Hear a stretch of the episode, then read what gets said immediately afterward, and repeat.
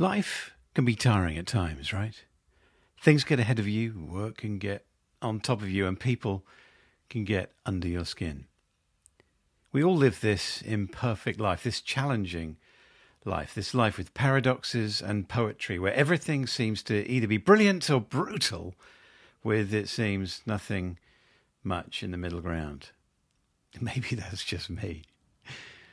And then someone, perhaps your boss, says something like, just think positive.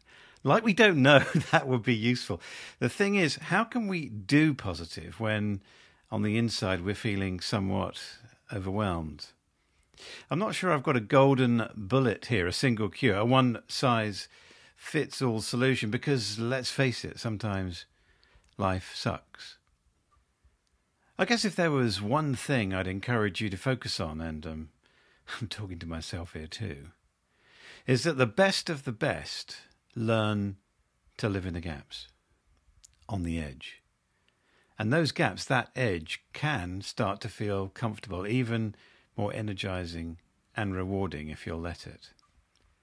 Let me show you what I mean.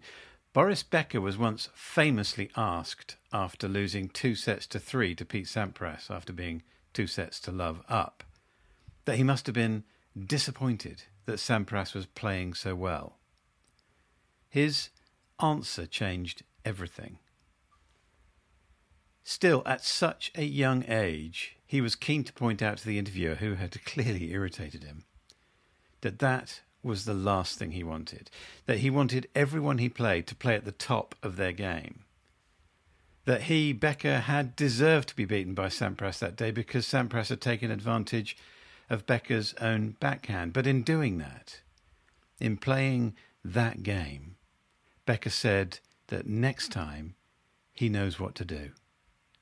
He had already figured out a winning strategy. Becker said that for him, for any top athlete or peak performer, it's never about winning or losing, but always about winning or learning how to win the next time.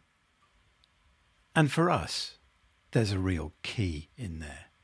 An understanding that things aren't always going to go according to our own perfect plan, but we can remap our plan so that it accepts that when you're doing life in the gaps on the edge, that's where the risk is higher, yes, but the reward, the recognition, that's a real game changer.